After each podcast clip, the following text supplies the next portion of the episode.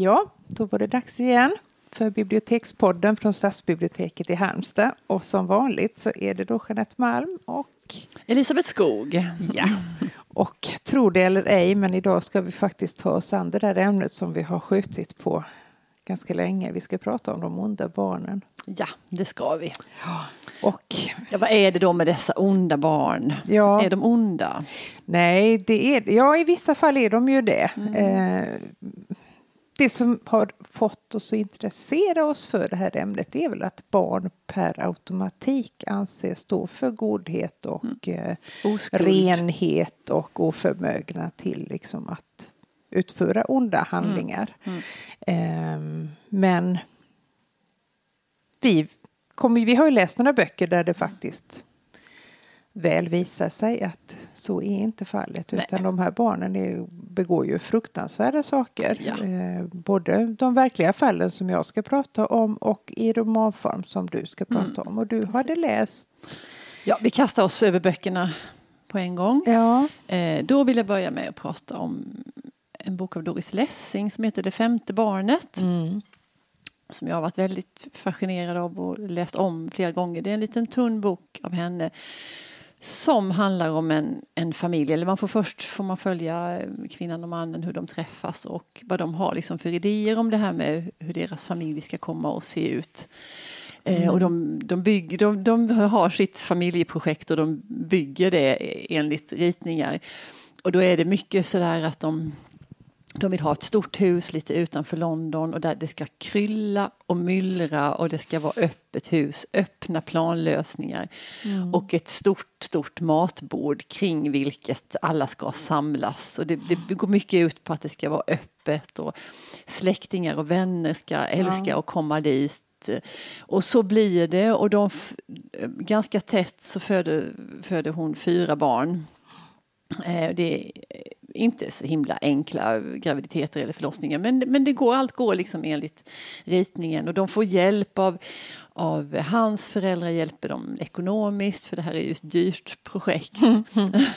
Hennes mamma hjälper dem att passa barnen men, men de stretar på eh, och det finns också, och det är så intressant med de här personerna, för, eh, det finns, de har ett lite självgott drag. Det är inga sådana där huvudpersoner som man känner omedelbar stor Nej, sympati för. nej, det gör man Men de är lite för mer än andra. De är, De är ju väldigt belåtna med sitt liv Ja, och hur ja. de då framstår. Det, Ja. det, och tycker också att de är lite bättre än Mm. de flesta andra. Och, ja, självgott belåtna med sitt lyckade projekt. Och det är ju också så att jul och påsk och alla högtider så kommer folk farande för man älskar att vara där i det här generösa tillåtande. Och det här middagsbordet som jag nämnde nyss, det får liksom en symbolisk betydelse. Ja, men vad är det som händer då? Så här kan ju inte en bok pågå. nej, det hade varit Nej, trist. Det hade varit ja, Nej, supertråkigt. hon blir väl gravid vill jag minnas. Ja, det en blir femte hon. gång. En femte gång. Och då redan eh, under graviditeten så känner hon att det här är något annat än det hon har varit med om Mm. tidigare. Hon är fantastiskt välskrivna. Hon är ju inte nobelpristagare för intet, Doris Lessing. Det är så välgjort, den här våndan och den här plågan och hur hon känner att hon Han, han, river henne inombords, Ja, känner hon inte? Jo, det är ett monster hon Det är ett bär monster, på. Ett ja. monster. Och han är ju inte mer än framfödd förrän detta besannas. Han ser ut som ett litet gult troll. Med, med Hårig. hår- Han är hårig som tusan och skiftar i gult. Och är, ja, nej men det, nu så händer det ju någonting här i denna, eh, i denna idyll. Eh, han är stor och han är fruktansvärt stark. Ja. För att vara ett sådant litet spädbarn så är han väldigt stark. Men han är ju den katalysator som på något vis sätter igång den, de här händelserna i familjen när hela det här familjeprojektet raseras. Han, är, han, är, han gör onda saker, han dödar husdjur, han skadar, slår eh, sina syskon. Han, ja, han är helt enkelt helt omöjlig. Ehm, och folk slutar komma dit för det är liksom inte alls något trevligt och mysigt att Den vara trevliga där. stämningen försvann. ja, det blev dålig stämning i hemmet istället. Ehm, folk drar sig undan. Men jag ska inte bli så mångordig kring detta, men, men det är också någonting som jag tänker att Lessing vill ha sagt med det här det är ju också att de blir så fruktansvärt ensamma mm, i det här. Mm.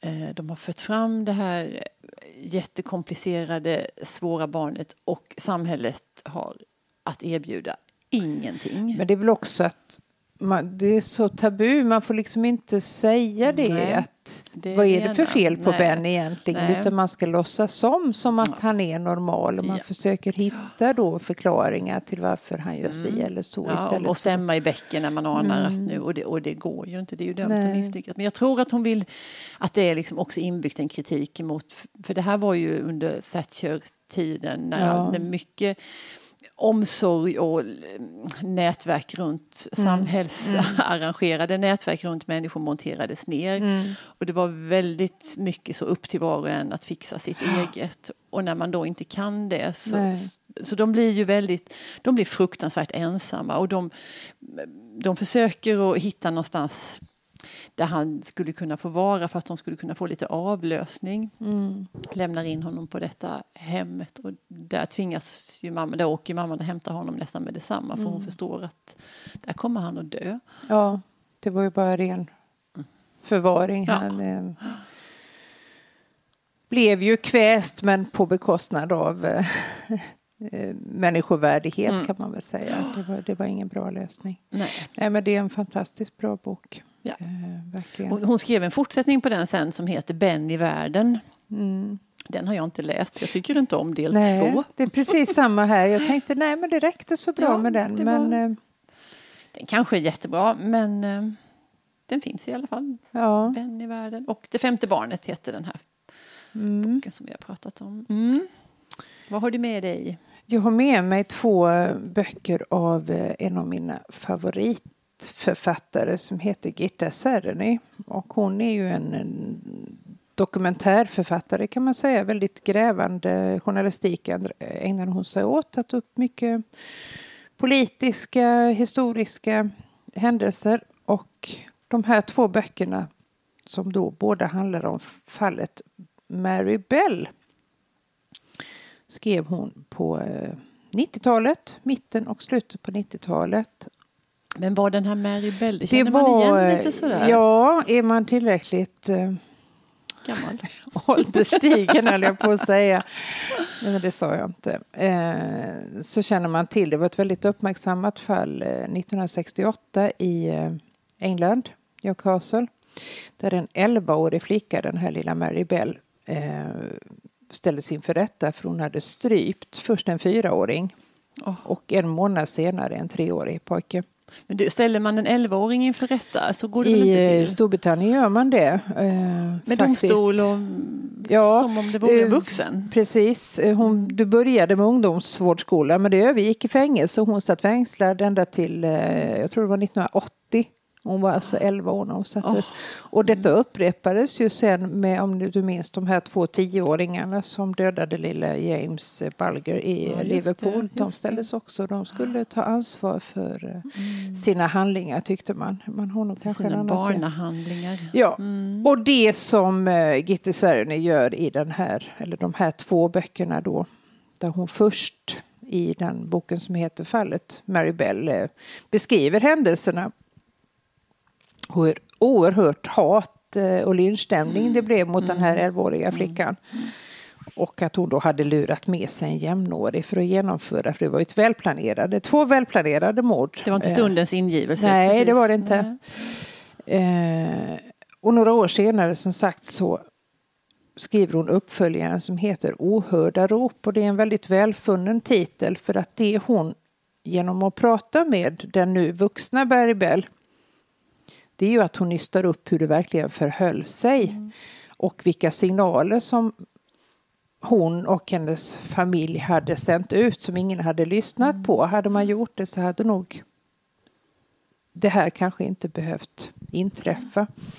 Det visade sig att hon var ju utsatt för absolut fruktansvärda övergrepp. Eh, hennes mamma var deltidsprostituerad kan man väl säga och hon erbjöd då sina kunder Mary från det att hon var typ tre fyra år som det där lilla extra till sina trogna kunder. Eh, hon blir misshandlad, hon blir slagen, hon blir utsatt för fruktansvärda saker. Så det det som hon visar i de här böckerna, det är ju egentligen att det finns alltid en anledning. Ja. Barn föds inte vare sig Nej. onda eller goda utan de blir ju offer. De är ju så, de är så värnlösa. Hon kunde ju inte, vad skulle hon ta vägen? Ingen Nej. lyssnade på henne i skolan. Var, man kanske inte på den tiden, det är väl lite bättre idag, men att kanske inte så mycket att man jobbade med den sociala biten med sina Nej. elever som man säkert gör mer idag. Utan då var ju skolan till för kunskapsinhämtning Mm. och det var väl det kanske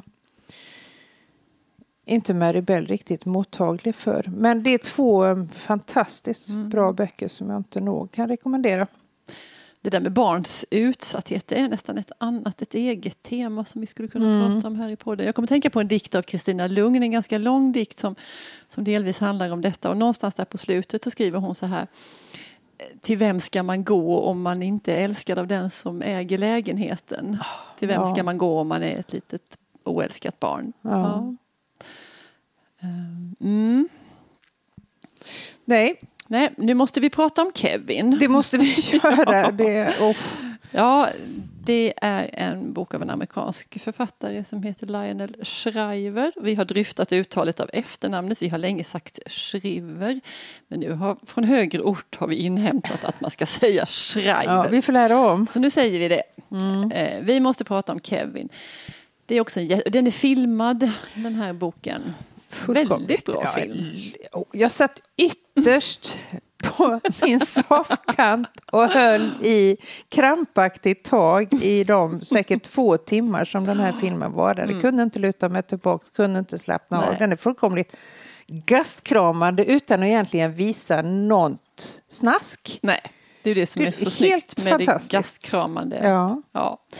Vad handlar detta då om? Jo, det är en, en mammas berättelse. I boken är det väl hennes... Det börjar med brev, i brev, alla ja. fall. Ja. Mm. Nu vet jag inte hur mycket, men vi måste ju berätta vad den handlar om. Och det är alltså hon, man förstår, och sen är det tillbakablickar på vad som har hänt.